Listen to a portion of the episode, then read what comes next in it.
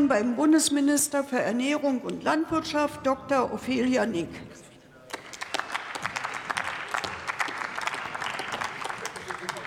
Sehr geehrte Frau Präsidentin, liebe Kolleginnen und Kollegen! Die Preise für Lebensmittel sind teils drastisch gestiegen. Daran gibt es nichts schönzureden. Und das ist für viele, zum Beispiel Familien mit wenig Geld, ein existenzielles Problem. Auch ältere Menschen, gerade mit geringer Rente, sorgen sich, weil ihr wöchentlicher Einkauf plötzlich bis zu 50 Prozent teurer ist. Wer eben früher schon Schwierigkeiten hatte, sich ausgewogen zu ernähren, der hat nun erst recht Probleme. Und so haben es ja auch alle meine Vorredner benannt. Das nehmen wir mit dieser Deutlichkeit zur Kenntnis und benennen es auch. Das müssen wir adressieren, und das tun wir auch, meine Damen und Herren.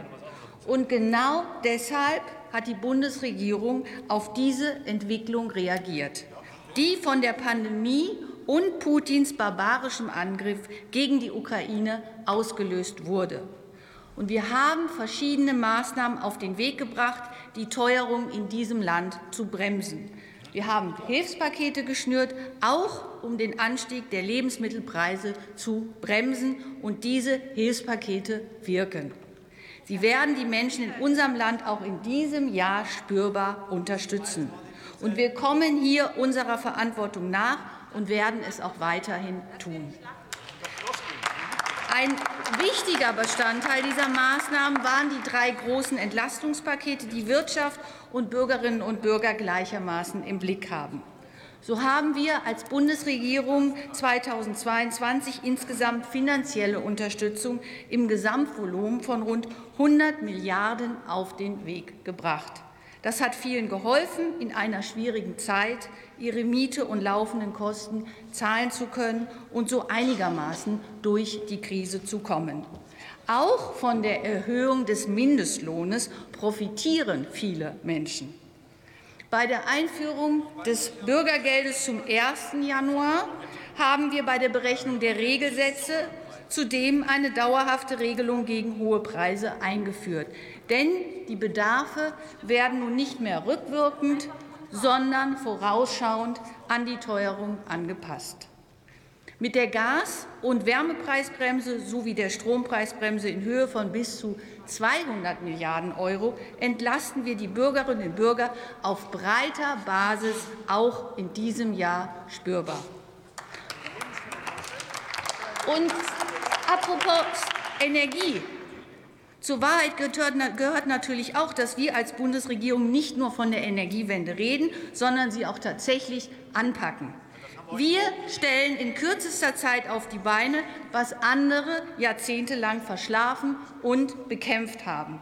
Und auch davon werden die Menschen in unserem Land ganz konkret profitieren.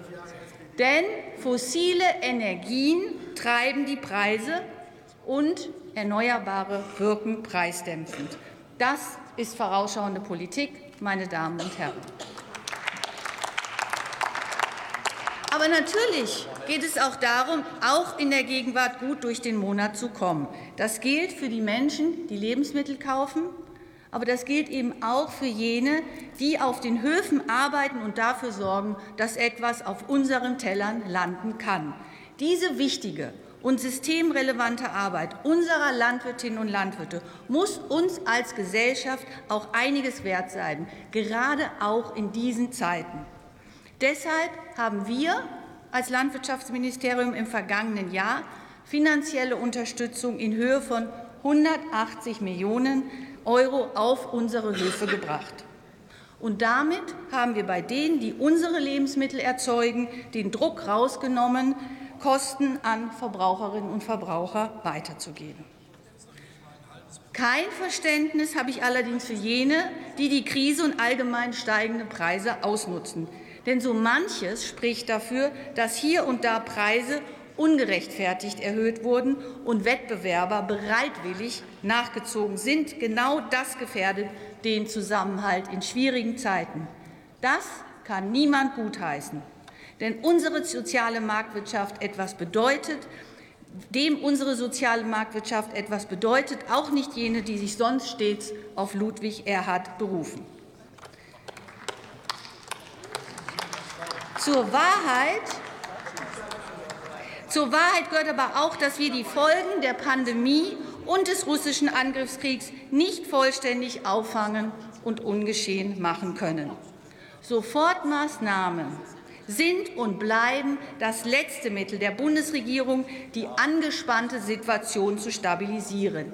Wir müssen auch dafür sorgen, dass globale Entwicklungen nicht derart weitreichende Auswirkungen auf uns haben. Deshalb müssen wir jetzt die Weichen stellen, dass wir uns auch in 10, 20 und 50 Jahren zu bezahlbaren Preisen ernähren können. Und, und das bedeutet nicht zuletzt, dass unsere Landwirtschaft krisenfester und unabhängiger werden muss. Und entscheidend ist hier, dass wir insgesamt nachhaltiger wirtschaften, ganz gleich, ob konventionell oder heute schon öko. Und hier, es geht hier knallhart um betriebswirtschaftliche wie auch volkswirtschaftliche Kosten, die wir vermeiden können und müssen. Und vorrangig regionale Lieferketten und die Unabhängigkeit von Mineraldünger wirken am Ende wie eine Inflationsbremse, die auch den Verbraucherinnen und Verbrauchern zugutekommt. Und man muss ja nur mal schauen, wie sich in der Krise die Preise für Kartoffel oder Milch entwickelt haben, die eben konventionell oder nachhaltig und ökologisch erzeugt wurden. Nachhaltig und ökologisch bedeutet in diesem Fall auch annähernd preisstabil. Und genau darin steckt eine große Chance, nicht nur für Klima und Umwelt, sondern auch für unsere Unternehmen und zum Wohle unserer Verbraucherinnen und Verbraucher. Und die Bundesregierung wird weiter hart daran arbeiten, dieses Wohl zu sichern, zu erneuern und zu mehren.